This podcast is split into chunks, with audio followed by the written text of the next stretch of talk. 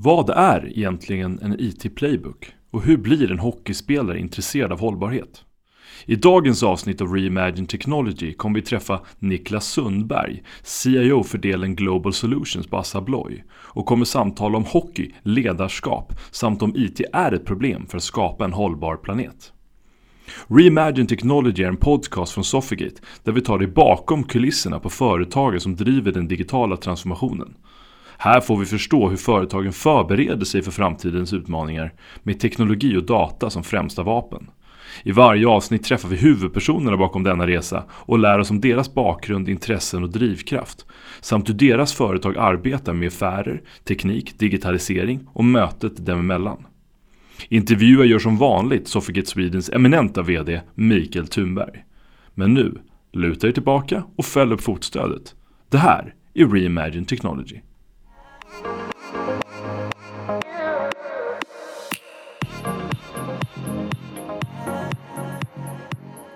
Jag heter Mikael Thunberg och idag har jag med mig en speciell gäst, nämligen Niklas Sundberg som är CIO på Assa Abloy Global Solutions. Varmt välkommen Niklas! Tack så mycket! Väldigt roligt att vara här. Först och främst stort grattis till ditt pris som Årets digitala inspiratör. Eh, du fick en väldigt fin nominering och priset som Årets digitala inspiratör har tagit på sig ledartröjan för att visa vägen till en bättre värld. En förebild och kunskapsspridare som med det främsta av analoga verktyg hjälper sina likar att agera i en av digitaliseringens stora ödesfrågor. På helt eget bevåg, driven av förändringsvilja, entusiasm och positiv framtidsenergi. Väldigt goda vitsord om, eh, om eh, din bok. Och den kommer vi att prata lite mer om, om senare. Eh, och du är verkligen en person med många olika talanger får man säga. Allt från hockeyproffs eh, och nu även i förra veckan även invald i Hall of Fame i USA. CIO, men nu även författare med passion för hållbarhet. Eh, och du sitter även med i styrelsen i Sustainable IT. Det är en väldigt gedigen bakgrund och erfarenhet. Ja, absolut. Nej, men det har varit en spännande resa de senaste 25 åren. Såklart med en uh, intressant ishockeykarriär som någonstans började kulminera borta i USA. Samtidigt som jag skaffade mig en uh, ishockey, eh, uh, bra grund för uh, ledarskap och så vidare. Har ishockey gett mig en, en, en otroligt bra grund att stå på. Tillsammans med eh, en universitetsutbildning i, i computer science. Och vi vill ju gärna höra mer om Assa Abloy och vad som har hänt där senaste tiden och även lite grann kring framtiden. Men innan vi pratar mer om Assa Abloy så får du gärna berätta lite mer om vem du är och som sagt din bakgrund som du börjar nämna med, med hockey. Så vad, vad har du för utbildning, mer än du nämnde? Vad har du mer för personliga intressen och, och så vidare? Jag hade svårt att kombinera eh, skola och eh, min passion för, för ishockey när jag var 16-17 år. Så att, eh, jag valde då att, eh, att åka till USA prova lyckan där borta. Förhoppningsvis med eh, möjligheten att kunna kombinera idrott och ehm, en akademisk bana samtidigt. Vilket det visade sig vara var ett eh, lyckodrag. Så att jag eh, eh, gick två år på high school i, i USA. Spelade juniorhockey. Eh, hade förmånen att få ett fullt stipendium för att sedan plugga vidare på, på universitet. På, på State University of New York, eh, ett Plattsburgh. Och där pluggade jag computer science uh, i fyra år med, med en minor i, i matte och i, i, business. Och efter det så hade jag en, en, fördel för vi gick och vann hela nationella slutspelet i ishockey mitt uh, tredje år, mitt, mitt eh, junior year som man brukar säga. Och då hade jag en fördel att jag fick förmån, ska jag säga, att få fortsätta spela hockey i, i två år efter det som, som ishockeyproffs. Då spelade jag i New York Rangers farmalag. Ehm, så det var en fantastisk upplevelse men också en begränsad tidsperiod i mitt liv. Jag kände också att det fanns en eh, ett stor drivkraft att, att starta min civila karriär inom eh, IT. Och parallellt när jag gick ut universitetet, min, min undergraduate, fick jag stipendium att plugga vidare och göra en, en masterexamen. Så jag gjorde också en, en masterexamen på eh, Regis University i Denver, Colorado. Eh, på distans um, i computer science och uh, software engineering under den tiden jag spelade hockey och även började jobba i tidig ålder. Har du någon okänd talang eller någon förmåga som få känner till om dig? Um, nej, men jag brukar inte skylta med att jag har uh, spelat ishockey uh, faktiskt. Så det är väl kanske en okänd talang som, som många blir förvånade när de, de får reda på det. Men de som känner mig såklart vet att eh, ledarskap är en, otroligt viktig del av, av eh, den jag är och den passion jag, jag driver i, i CIO-agendan. Så att um, jag skulle säga att um, en uh, outtalad passion för, för ledarskap skulle jag vilja säga. Nog så viktigt i, i din roll. Mm. Eh, som, som ensam CIO är det nog svårt att åstadkomma mycket utan engagera och få medarbetarna mot gemensamma mål är ju ja. oerhört viktigt såklart. Och när man tittar på, på ledarskap som du nämner, vad, vad hittar du inspiration till ditt ledarskap förutom din, din bakgrund inom hockey? Har du några förebilder som du följer? Några böcker eller ramverk eller filosofier som du reflekterar över? Um, nej men jag skulle säga att eh, framförallt så absolut har jag en, en såklart en, en stor eh, passion och eh, tagit med mig otroligt många ledarskapslektioner från, från lagidrotten såklart. Men jag har också förebilder som Jan Eliasson som jag tycker har varit en, en väldigt tydlig ledande stjärna under många decennier. Eh, brinnande passion för hållbarhetsfrågor, jämställdhetsfrågor, Ehm, demokratisering av hela vårt globala samhälle. Ehm, men jag inspireras också av olika typer av ledare som försöker att vara lite contrarian, gå i en annan typ av riktning, tänka annorlunda ehm, jag tror det är otroligt viktigt att man hela tiden vågar vara nyfiken, våga utmana sig själv, fundera kring sitt status quo. Om man gör rätt saker eller ska man göra någonting annat. Så att eh, jag söker inspiration på, på många olika plan. Vad skulle du säga är några av dina drivkrafter? Vad är det som får dig att gå upp på morgonen? Eller skriva böcker och andra saker? Det viktigaste är ju att man har en, en viktig eh, passion för det man gör. Att eh, det som man tycker eh, när man går upp på morgonen, att man har en eh, ett meningsfullt sysselsättning. Att det finns eh, ett företag som har jobbat för som, som är väldigt eh, purpose-driven, skulle jag säga. Eh, som inte bara fokuserar på att berika aktieägare men också skapa ett, ett hållbart globalt samhälle. Det, det tycker jag känns meningsfullt. Och eh, att få vara med och vara den positiva kraften, att ha en, en stor eh, möjlighet att vara med och påverka och driva saker i, i rätt riktning är eh, någonting som jag eh, känner är otroligt viktigt. Att jag kan lämna den uppgift i ett lite bättre eh, än när den kom dit från början. Tittar man på din eh, karriär, du har gjort en väldigt imponerande karriär och provat ett antal olika saker. Kan du berätta lite kort om, om eh, din, din tidigare karriär och eh, någonting som du känner har utmärkt om? Absolut. Um, jag började tidig karriär um, vid 22-23 års ålder efter jag var klar med, med att uh, spela ishockey. Uh, det var inte den bästa tiden att komma ut på arbetsmarknaden direkt efter dotcom-bubblan hade, hade spruckit. Uh, jag körde eget i, i ett par år. Um, sen blev jag anställd på ett uh, företag som ett startup-företag som heter Netlog. Och det här var precis i uh, hela kasinoboomen egentligen med eh, Expect som, som, och, och många andra stora kasino och eh, gamblingbolag eh, startade upp. Och vi byggde en betalplattform för att kunna processa betallösningar i, i USA. Och det här bolaget vi växte från Eh, vi var sju anställda till vi växte till 60 anställda inom eh, ett och ett halvt år. Och vi gick från en omsättning på 2 miljoner till 300 miljoner på, på två år. Ehm, sen kom det en, en, lagändring i USA där eh, kongressen klubbade igenom att man inte fick använda sitt kreditkort i USA för att spela poker och kasino. Så att vår affärsmodell dog ganska snabbt. Och vid, vid det tillfället, eller innan, innan bolaget eh, gick gick i putten så eh, gick jag över till Connecta, konsultbolaget Connecta. Och eh, där blev jag i, i, nio år, jobbade i många olika spännande roller, fick vara med i otroligt olika roliga transformationer på, på Sony Mobile, fick vara med på avregleringen på Apoteket, ett av de mest spännande och, och berikande projekt som jag varit med om under väldigt, väldigt många år. Fått möjligheten att jobba med stora globala eh, tillverkningsföretag, globala retailers, stora retailers i Sverige. Um, och till slut så hamnade i ledningen och var ansvarig för eh, vår stora eh, Enterprise eh, Consulting Practice för affärssystem och en otroligt spännande resa som sen kulminerade i att vi gick tillsammans med, med Lacando 2014 vill jag minnas att det var. Ja, men det är en väldigt, väldigt fin och, en intressant bakgrund du har som har gjort dig väldigt lämplig för den rollen som du har nu mm. såklart. Skulle man kunna hitta några större vägval som du har, har gjort? Du har ju bytt lite inriktning där. Mm. Någon av dem som skulle kunna peka ut lite mer och säga att ja, just det var det här som gjorde att jag tog det här och här initiativet?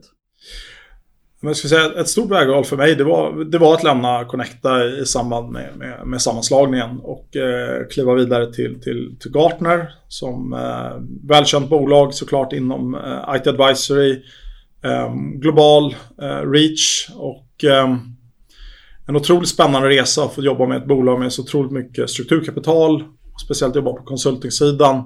Att vara verkligen en, en trusted advisor till, till många eh, CIOer i, i Norden. Så det, det var ett stort vägval för mig skulle jag säga. Det andra vägvalet det var väl kanske också då när jag eh, valde att kliva över efter nästan 20 år som konsult. Eh, kliva över till, till kundsidan, till, till Assa Abloy. Eh, men jag kände också att det jag saknade var lite att man fick vara med och utveckla stra eh, fantastiska strategiska eh, förmågor, strategiska riktningar och så vidare. Men man fick aldrig vara med och se hela resan från, från strategi till, till slutet. Så det var det jag kände att jag saknade. Eh, Assa Abloy, såklart ett fantastiskt bolag, otroligt spännande resa i, i hela digitaliseringen. Och jag kände att 2017 när jag klev över att eh, då var, var nog Assa Abloy ett av de få bolag som verkligen hade bestämt sig vad digitalisering är för dem. Och eh, jag kände att jag ville vara med på den resan. Och det har jag varit nu i, sex år och det, jag lär nya saker varje dag. Det är en otroligt föränderlig värld och eh, eh, otroligt kul eh, att gå upp och jobba varje morgon. Spännande. Det låter som att eh, det är så det ska vara. Ja.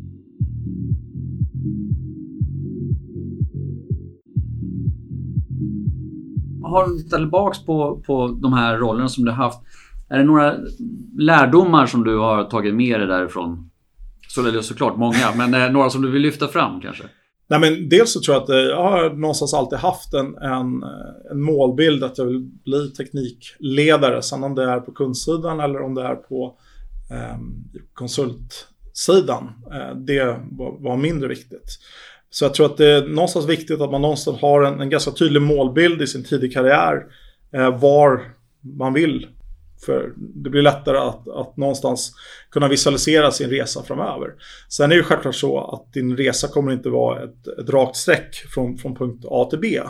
Jag tror det är otroligt viktigt att när möjligheten öppnar sig, när du står på perrongen, då vet du att du ska kliva på just det tåget. Så det tror jag är viktigt att man någonstans långsiktigt har en bild på hur man vill eh, utveckla och, och, och, driva sin eh, karriär framöver. Den andra stora lärdomen skulle jag säga, det är, och självklart när man är konsult så är man tenderar att vara ganska ambitiös, vill vara med och påverka i väldigt, väldigt många olika saker.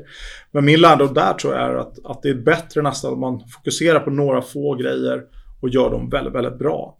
Istället för att välja ut 8-10 saker och göra dem halvkast.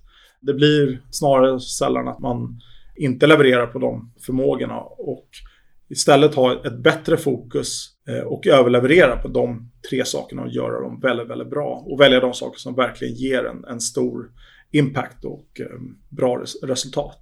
Det ska jag säga. Var mer selektiv i hur man eh, formar sin riktning helt enkelt.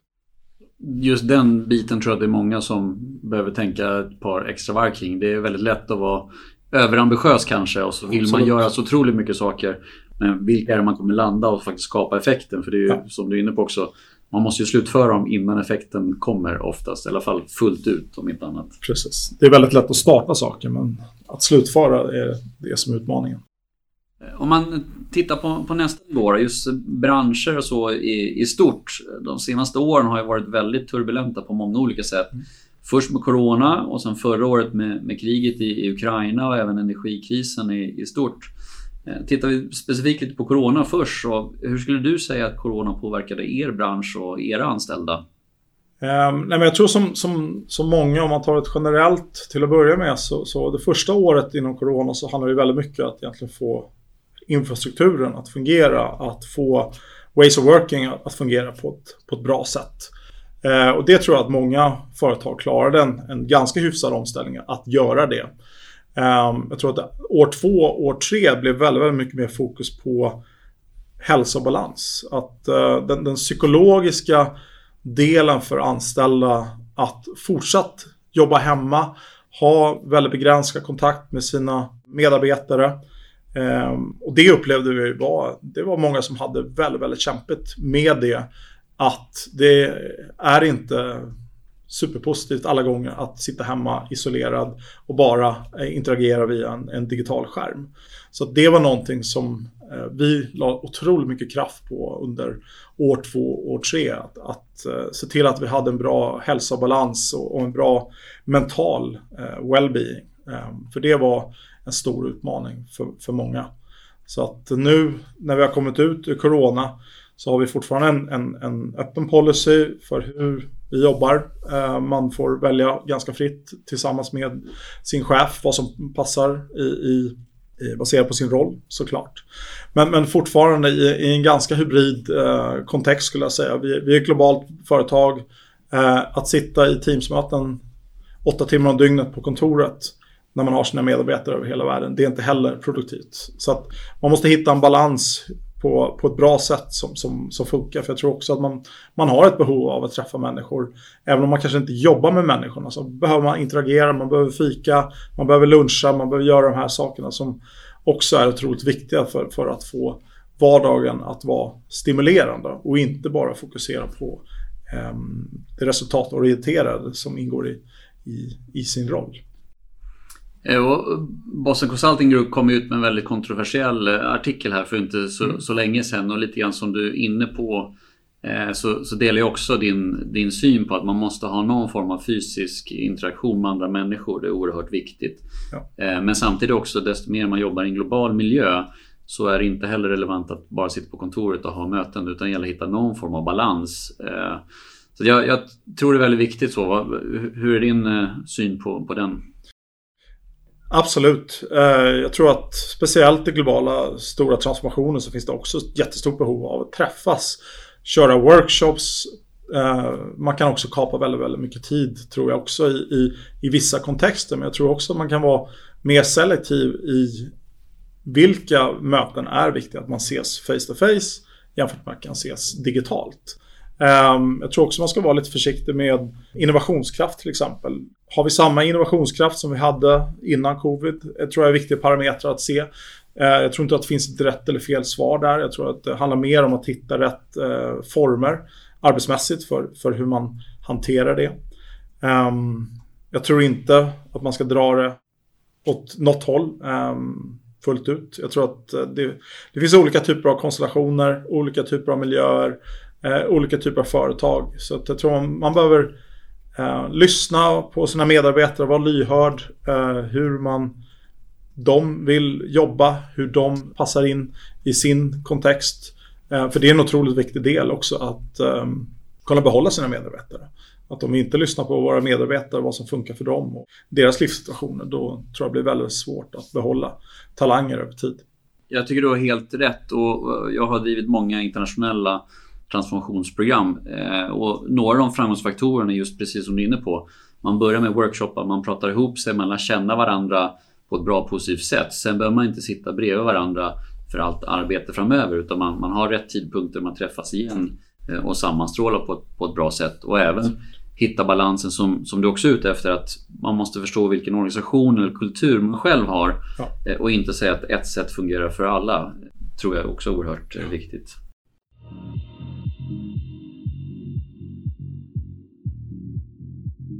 Hur påverkade kriget i Ukraina och energikrisen eh, er bransch eller Assa Abloy i, i stort? Eh, till stor del så eh, är det ju komponentsbrist som vi har haft en, en utmaning med. Att vi har fortsatt haft ett, ett högt tryck från våra kunder som vill beställa våra produkter och tjänster. Men vi såg väl under en viss period att det var en viss utmaning att få tag på vissa typer av komponenter och så vidare. Men, men sen, det har varit ganska svårt att, att ha en bra eh, forecast för det. Men vi har också sett att eh, BTC-marknaden började vika lite tidigare och helt plötsligt så, så öppnades eh, försörjningen av, av komponenter upp. Så vi har kunnat möta gapet mellan sälj och ordrar. Um, men jag tror också att det har tvingat oss att um, tänka om i banan kring hur skapar vi mer en, en resilient uh, Eh, supply chain till exempel. Hur skapar vi ett mer eh, robust ehm, logistikflöde. Eh, det finns också ganska mycket regulatoriska saker som kommer med Carbon Border Adjustment Act i, i, i EU. Du har ganska höga importtullar i USA. Um, ehm, I Kina så har man fortsatt haft ganska stora problem med, med covid. Det har varit ganska stora nedstängningar. Shanghai är en viktig hubb för oss. Under vissa perioder under förra året så var Shanghai nedstängt. Och det spelar ingen roll om vi kunde tillverka i vår fabrik. Um, funkar inte logistikkedjorna så, så kan vi inte få ut våra varor i alla fall. Så att det, jag tror att det är tre olika delar i form av energi, komponenter och regionalt som vi behöver se, se över framöver. Det tror jag gäller ganska många företag, eh, tillverkande företag. Hur skapar man en mer robust eh, leveransförsörjning av sina produkter och tjänster? Även hållbarhet men såklart också den cirkulära ekonomin får ju större och större genomslag där också. Hur, hur tror du att det kommer se ut närmaste året eller åren? Nej, men jag tror att det, det är en över, ö, överlevnad eh, fullt ut. Eh, vi, eh, vi får förfrågningar från eh, investerare kring eh, materialförsörjning, när vi kommer flytta till förnybart eller ehm, förnybar energi såklart, men också eh, i våra produkter med eh, CO2-neutralt stål. Så att det är någonting som, som är en, en del av eh, vår strategi framöver. Hållbarhet är en del av vårt strategihus. Eh, och det drivs på flera olika plan. Eh, både hur vi kan eh, skapa mer hållbara produkter och tjänster men hur vi också kan förbättra tillverkningsprocesser, logistikprocesser, hur vi bygger eh, IT mer hållbart i, i och med att vi digitaliserar otroligt mycket. Så att hållbarhet det är ett, ett måste för att kunna överleva som företag. Um, och jag tror att det är otroligt viktigt att ligga i framkant eh, här för att kunna vara en, en, en, ledare och en attraktiv arbetsgivare helt enkelt. Eh, många företag, vi pratar om passion och, och syfte. Många eh, yngre talanger som vi vill anställa såklart. De vill jobba för ett, ett eh, företag som har ett starkt syfte. Eh, och då är hållbarhet ett, ett sådant som, som många vill associera sig med. Tittar vi lite mer specifikt på, på Assa Abloy och eh, jag tror att nästan alla eh, såklart vet vilka Assa Abloy är. Men lite mer specifikt kring Global Solutions. Du nämnde det lite grann sedan tidigare. Men, men vad gör eh, Global Solutions? Vi har, vi har en uh, direktaffär uh, där vi kombinerar egentligen hela Assa Abloy Groups förmågor i olika typer av erbjudanden som vi går direkt till uh, slutkund. Eh, allt ifrån att vi tillhandahåller en infrastruktur för hur man kan eh, jobba med mobile access till hotellmarknad till exempel. Men också att vi har eh, location-based eh, services till exempel. Att Eh, vi kan hålla koll på eh, olika typer av människoflöden, hur de rör sig i olika typer av konstellationer utan att eh, för den delen hålla koll på individen men, men mer i, i people flow management och så vidare. Likväl såklart in, inom eh, elderly care och senior care. Det är en, det är en, vi har en, en åldrande befolkning. Eh, stort behov av att kunna digitalisera, förbättra den patientupplevelsen eller den upplevelsen för de eh, människor som fortfarande vill jobba hemma men, men också kunna göra det smidigt för sjuksköterskor och, och eh, andra typer av tjänster att kunna leverera dem på, på ett smidigt sätt. Så att vi jobbar otroligt mycket med att integrera våra produkter och tjänster in i själva våra kunders kundresa i en direkt relation, business to business. Vi är många som är nyfikna. Hur är det att vara CEO på Assa Abloy? Och eh, kan du nämna några av de frågor och tankar och funderingar som tar upp del av din tid? Absolut. Eh, först och främst så är det en otroligt dynamisk miljö. Jag har förmånen att jobba i en global kontext med, med anställda över hela världen. Från, från Kina till Tyskland, England, Dubai, eh, USA och så vidare. Men, men också en otroligt intressant resa framöver i, i form av digitalisering där vi självklart digitaliserar våra produkter och tjänster. Vi jobbar med hela kundresan, att förbättra de olika stegen, hur våra kunder interagerar med oss. Alltifrån sälj till kundtjänst till filservice till self-service och så vidare. Men också såklart hur vi kan skapa en, eh, en robust um, backend-process eh, eh, tvärs ett antal olika funktioner. Från finans till operations till sälj och så vidare. Så att eh, en, en bred förändringsagenda har vi och agerar i hög takt tillsammans med att vi också förvärvar ett antal bolag per år. Så att mycket tid läggs på due diligence och integration. Så att um, ingen dag är sin andra lik. En, en eh, otroligt eh, rolig eh, förändringsresa framåt. Och det får oss komma in på, på nästa ämne egentligen. Digitalisering i stort är någonting som alla pratar om, alla gör det, men det beror, betyder väldigt olika saker för olika bolag och, och branscher såklart. Allt från automatisering av processer eller integrationer av kunder och leverantörer in i flöden, IoT eller Analytics, men kanske framförallt också skapa nya digitala affärer eller produkter eller nya värdeströmmar. Mm. Du nämnde lite grann några sen, sen tidigare, men vad skulle du säga att det innebär för er bransch och er som bolag lite mer eh, specifikt kanske, hur ni ser framåt? Mm. Mm. En stor anledning till att jag, jag valde att börja på, på Assa Abloy 2017, det var just att eh, jag upplevde att Assa Abloy hade redan satt ner flaggan i marken och bestämt sig vad digitalisering är för dem. Och för vad digitalisering är för Assa Abloy är väldigt tydligt uttalat. Att vi går från att ha en fysisk produkt, en fysisk nyckel som egentligen är en, en fysisk identitet fast den är anonym. Fast den som har den här nyckeln kan öppna en, en dörr. Till att vi nu förflyttar oss till en digital identitet som egentligen kan öppna egentligen vad som helst. Det behöver inte vara en dörr. Um, jag nämnde S, SL till exempel som, som en temporär nyckel eller en fotbollsbiljett och så vidare. Det kan vara en garageport. Um, det kan vara ett accesskontroll eh, till, till jobbet. Uh, det kan vara ett RFID-chip på en kossa i en golfboll och så vidare. Så att mer att gå från en fysisk identitet till en digital identitet som egentligen kan interagera med, med vad som helst framöver. Eh, vilket såklart gör ju våran affär otroligt mycket bredare, mycket spännande och skapar otroligt många olika nya eh, värdeströmmar. Och det känner jag är fortfarande en, en, eh, vi är en bra bit på väg men det finns otroligt mycket kvar att göra eh, inom det här området. Om det någonsin tar, tar slut. Mm. Eh, gränserna flyttas ju hela tiden Absolut. framåt såklart och skapar nya intressanta saker. Eh, och tittar man lite grann på det så vissa bolag vill vara ledande inom olika områden av digitalisering eller eh, nya typer av tjänster och så vidare. Eh, medan majoriteten kanske avvaktar lite grann och väntar på hur de här first movers, hur de beter sig och så kommer man som kanske andra, tredje eller även ännu senare. Mm. Var skulle du vilja positionera er? Men ett av våra värdeord är ju innovation och eh, hur vi lever det skulle jag väl säga ganska tydligt bevis på det är att vi har blivit utnämnd av Forbes Magazine eh, fyra gånger förra ehm, för de senaste tio åren till eh, topp 100 mest innovativa företag i världen.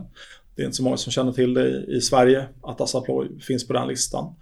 Eh, men det är också ett resultat av att 30% av vår omsättning kommer från produkter som vi släppte de senaste 36 månaderna. Det är ganska unikt inom tillverkningsindustrin att man kan ha en, en väldigt, väldigt hög innovationstakt. Man kan gå till marknaden med nya produkter och tjänster och fortsatt vara väldigt lönsamma och en hög innovationstakt. Så Det är um, om vi är first mover, det, det, är svårt att säga, men jag skulle säga att vi bibehåller en, uh, en hög innovationstakt år efter år och det är någonting som man pratar otroligt mycket med mycket om internt. Att, att innovationskraften, inte bara i våra produkter och tjänster, men, men innovationskraften tvärs hela bolaget i olika processer är otroligt viktigt för att kunna styra ett så stort bolag som, som Assa Abloy är idag. Det är nog väldigt många som skulle vilja ha den innovationskraften och, och är nog kanske till och med lite avundsjuka på er där. Eh, har du några exempel som du skulle kunna lyfta fram som framgångsfaktorer? Vad, vad är det som gör er så framgångsrika i det här arbetet? Ja, men dels så tror jag också eh, en annan eh, viktig värdeord som vi har är empowerment. Eh, vi har en otroligt eh, stor decentraliserad agenda, skulle jag säga. Vi vill trycka ut besluten så långt ut vi kan i organisationen som bara möjligt. Vi vill att man ska kunna ta beslut snabbt. Vi ska inte ha en, en stor central funktion som tar beslut. De måste hända så långt ut som möjligt. Det tror jag är, är en stor eh, bidragande faktor till att vi, vi har en hög entreprenöriell anda inom bolaget. Um, och empowerment är också en, en, ett viktigt värdeord för mig som, som resonerar otroligt mycket i hur jag leder och styr eh, i min roll som CIO. Att så länge man är överens om riktningen, så länge man har bestämt att hit är vi på väg, så tror jag också i, i kraften i att anställa duktiga, smarta, innovativa människor som kommer hitta från resan till, till målet.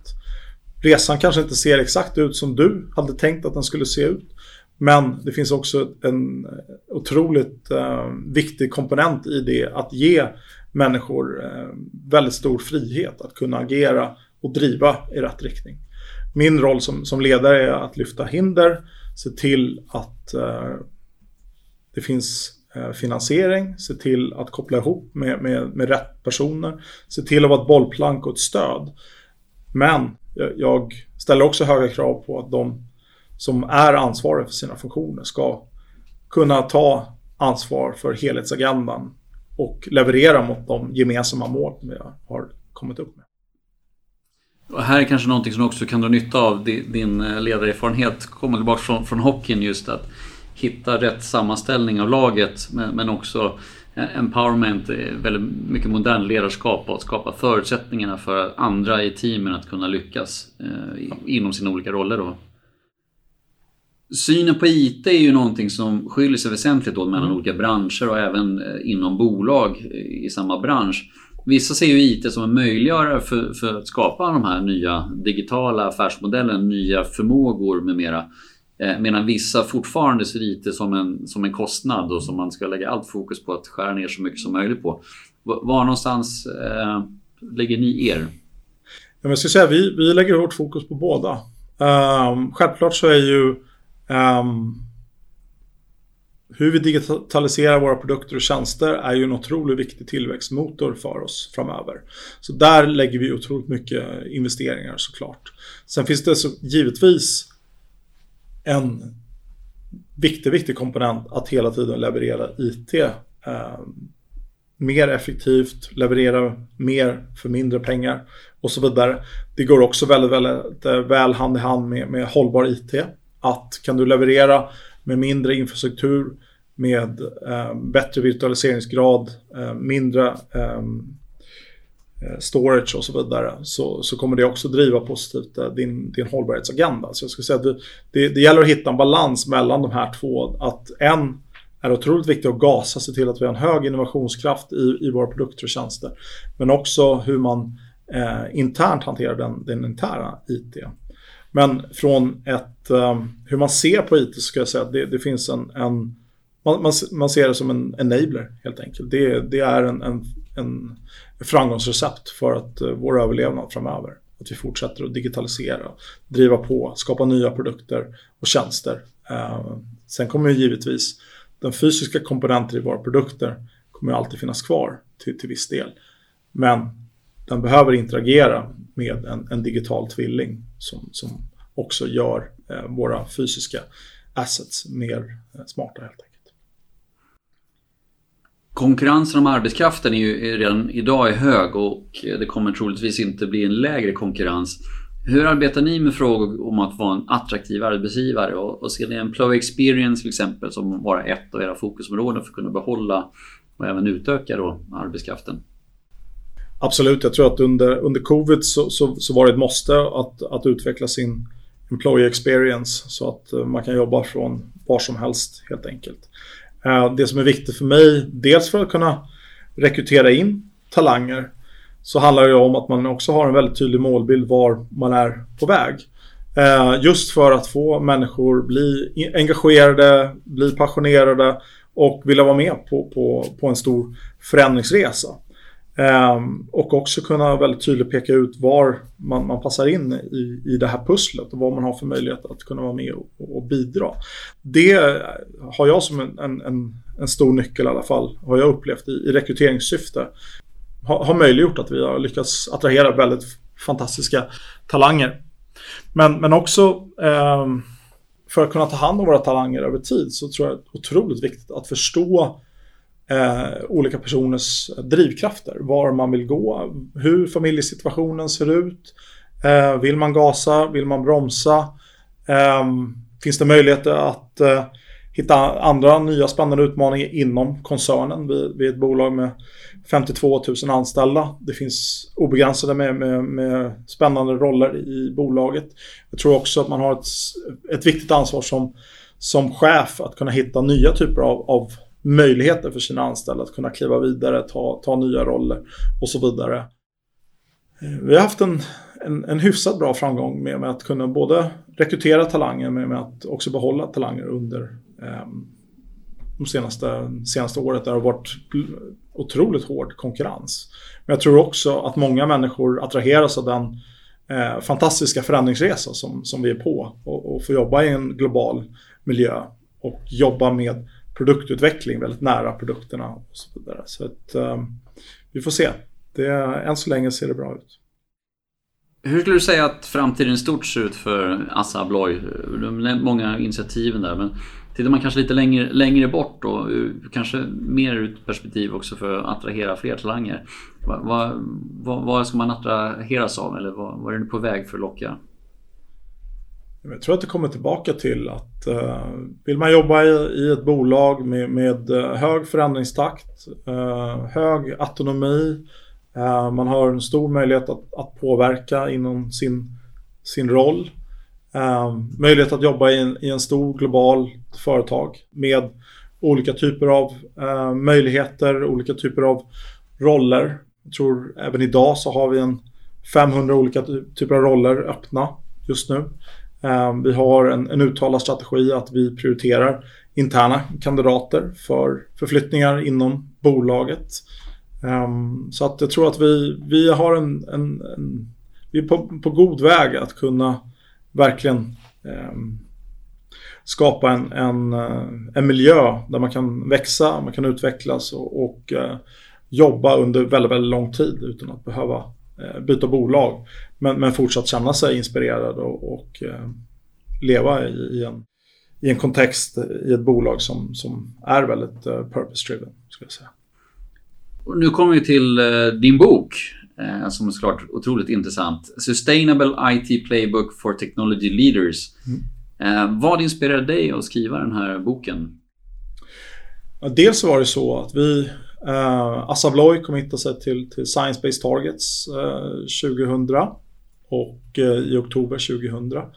Och man har då två år på sig att egentligen validera sina uh, greenhouse gas emissions, sina utsläpp. Och varje funktion fick också i uppgift att ta fram en, en strategi kring hållbar IT eller hållbar HR, hållbar operations och så vidare. Och när jag började gräva ner i det här för lite drygt 18 månader sedan så upptäckte jag också att det, det fanns ingenting på marknaden. Det fanns några böcker från 2008, 2012 som pratade väldigt mycket om Green IT. Det, det är en hel generation innan cloud. Um, så att det fanns väldigt mycket um, som behövde komma ut på marknaden kände jag.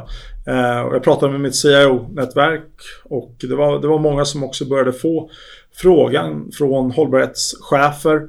Vad gör vi kring hållbar IT? Eh, hur ser våra utsläpp ut och så vidare. Pratade med McKinsey, pratade med Gartner, Microsoft och, och andra. Och insåg också att det, det, fanns ingen som hade en ganska uttalad eh, playbook för var, hur man börjar och så vidare.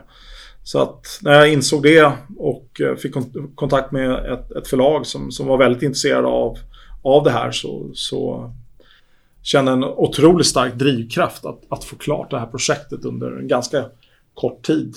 Eh, jag skrev boken från, från februari till um, september. Mellan fem och sju på morgonen när, när familjen sov. Så att, uh, det var en, en, en, utmanande tid men också just det här med att komma tillbaka till passion och uh, purpose. Så att, uh, jag kände också att det var otroligt viktigt att få ut det här verktyget på, på marknaden. För, för det är också så att vi det här är ett, ett otroligt viktigt eh, årtionde i form av klimatförändring. Vi behöver halvera våra utsläpp till, till 2030. Och ju längre tiden går desto svårare kommer det bli att, att nå det målet. Och eh, man pratar väldigt mycket om IT som en, en, en möjliggörare för eh, hållbar eh, utveckling. Men vi kanske inte har pratat så mycket om påverkan på, på IT och vad den gör på miljön. Och när jag insåg också att den har en otroligt stor påverkan på miljön i form av utsläpp, i form av electronic waste och så vidare. Så, så blev det ännu mer tydligt att det här är någonting som vi, vi behöver utveckla och utbilda människor i. Och för att människor ska börja arbeta med det här mer strukturerat. Det finns otroligt väldigt mycket bra information i, i boken och många har ju nytta av att läsa den. Eh, och den är mer upplagd som, eh, som ett uppslagsverk och man eh, kan ta till sig informationen lätt snarare än en lång novell. Mm. Ehm, men vilken målgrupp skulle du säga har kanske störst nytta av att läsa eller använda boken om inte annat? Framförallt så är det ju teknikledare som, som mig själv. CIOer, CTOer, CDOer.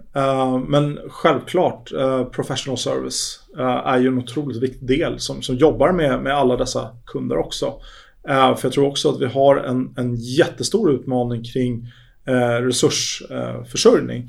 kring hållbarhetsspecialister inom IT. Jag tycker det är otroligt positivt att se att det är väldigt många unga människor som kommer ut från universitetet som börjar sätta det i sina profiler som, som också fokuserar på sustainable IT eller hållbar IT. Så jag tror också att vi kommer komma till en, en, en, eh, en utmaning också. Att vi, det är svårt för alla företag att skala om vi inte har hjälp av professional services-företag som kan, bistå, bygga strukturkapital, bygga förmågor som man kan eh, utnyttja gång efter gång. Det blir väldigt dyrt om varje företag ska bygga sina egna förmågor kring hållbar IT istället för att kanske återvinna eh, olika typer av förmågor. Dela med sig av best practices helt enkelt. Precis. Återanvända. Absolut. Vad skulle du säga ses som viktigast för att kunna skapa en hållbar IT-organisation och hållbara IT-tjänster? Först och främst så tror jag man eh, är väldigt förtjänt av att veta var man börjar. Att, att skapa sin baseline helt enkelt. Att räkna ut var är eh, utsläppen, hur, hur stora våra greenhouse gas emissions helt enkelt. Baserat på det så kan man få en ganska tydlig bild om man behöver dyka ner mer i datacenter och moln. Om man behöver dyka ner i hur man nyttjar energi. Eller hur man köper hårdvara från datorer, skärmar, eh, mobiltelefoner och så vidare. Eh, men också hur man kan skapa en, en, en mer robust eh, inköpsavdelning. Eh, att sätta mer tydligare krav kring eh, hållbara IT-krav i sina inköpsprocesser. Att kunderna behöver nyttja sin eh, inköpskraft. Att kunna ställa rätt krav på olika typer av leverantörer för att eh, vi är otroligt beroende såklart av, av många leverantörer som vi jobbar med. Eh, allt ifrån professional services till mjukvaruleverantörer, cloudleverantörer och så vidare. Vilka är de största utmaningarna skulle du säga för att kunna realisera den här vägen framåt? Eh, tre största utmaningar. Det är väl dels som vi tar cloud. Uh, många har ju börjat sin resa men man sitter ju också fortfarande kanske kvar med, med ganska mycket uh, legacy on-premise. Att göra den resan, att, att göra en lift and shift till, till molnet eller en total um, overhaul av, av, hela sin applikationsportfölj är också en, en, väg att gå. Att man går till, till SaaS-tjänster eh, istället för att ta med sig sina befintliga applikationer in i molnet. Den tror jag är ganska utmanande. Den är förknippad med ganska hög risk. Men det är en väg som, som många bolag behöver vandra. Eh, den andra delen är ju kring hårdvaran. Där ett bolag med eh, 30 000 anställda till exempel ehm, köper 10 000 eh, tillgångar eller assets per, per var, varje år. Man kommer någonstans att släppa ut cirka 50 000 ton bara på den hårdvara man köper in. Så att skapa ett cirkulärt flöde kring eh, användande av hårdvaran är otroligt utmanande. Där eh, har inte jag än så länge sett ett, ett ganska tydligt eh, svar hur man blir CO2-neutral.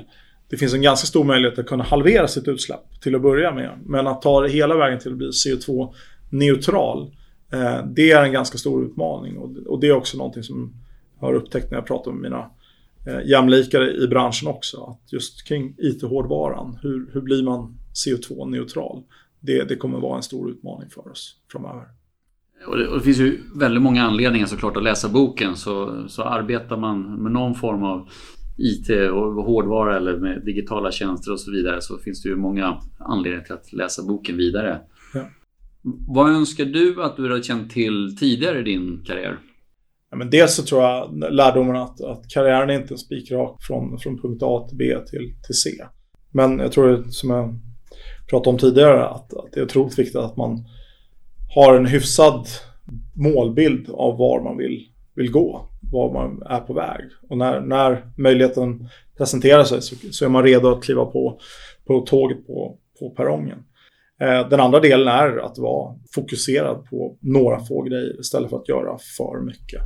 Men sen, ehm, om man tar det från ett ledarskapsperspektiv så skulle jag vilja säga att det handlar ju otroligt mycket om att ha passion. Det handlar om att ha ett, ett väldigt tydligt syfte såklart. Och när man har hittat sin passion och sitt syfte så är det otroligt viktigt att man är committed till det. Att man eh, ser till att genomföra saker, att man också blir um, igenkänd som en person som tar saker från start till mål. Ehm, den tredje delen såklart när man eh, jobbar med ledarskap och så vidare, det är ju att utveckla team. Att eh, hitta rätt kombination av människor som jobbar effektivt tillsammans. Skapa högpresterande team. Det är något som jag brinner för och eh, det är väldigt svårt att, att exakt sätta tummen på vad, vad, hur skapar man ett högpresterande team. Men det kommer tillbaka till den sista punkten kring eh, empowerment eller självledarskap som jag tror är otroligt viktigt. Att man hittar människor med, med rätt attityd, eh, drivkraft, tar stort ansvar för sin egen utvecklingsresa, men också är villiga att tillsammans med ett lag skapa en, en eh, positiv kraft som levererar otroligt mycket mer än vad du kan göra som individ. Så det handlar också om att vara en, en ödmjuk person inte ha så mycket prestige kanske. Ibland får man ta ett steg tillbaka för att teamet ska kunna prestera. Det är viktigt att kunna veta när, när man ska kliva in eller när man ska kliva tillbaka helt enkelt. Så att, um, kring ledarskap så är det väl väldigt mycket syfte, purpose, commitment, teamwork och uh, self-leadership helt enkelt. De är fyra ledord som jag uh, försöker leda och uh, leda mig själv också. Helt enkelt. Kloka tankar. Vilken annan CIO eller IT-personlighet i Sverige är du nyfiken på som du tycker vi borde bjuda in som, som gäst till podden och varför då? Ja, jag skulle nog vilja säga att eh, jag skulle vilja höra mer från, från Jens Nielsen som eh, var eh, Group-CIO på Assa Abloy eh, tidigare. Han var den som lurade över mig från, från Gartner till Assa Abloy. När han sa att eh, nu har du varit med och gjort så många strategier för mig, nu får du komma hit och ta, ta ansvar för det. Uh, jag, jag, tycker Jens är en otroligt inspirerande uh, människa med, med, med otroligt många olika uh, infallsvinklar och inte kanske heller haft en rak resa till sin CIO. De har haft otroligt många andra roller från HR-chef till fabrikschef till CFO. Um, ehm, så jag tror han, han kommer med en intressant mix um, som, som CIO. Jens är idag på, på Billerud Korsnäs och har en spännande transformationsresa framför sig. Stort tack för att du delar med dig av din erfarenhet och dina insikter i din vardag Niklas och, och väldigt intressant att höra mer av din, din bok. Eh, finns ute för de som eh, vill eh, läsa ännu mer i mm. detalj. Och för er lyssnare, tack för att ni har lyssnat på Reimagine Technology, en podcast producerad av Sofigate. Vi återkommer med ett nytt avsnitt inom kort.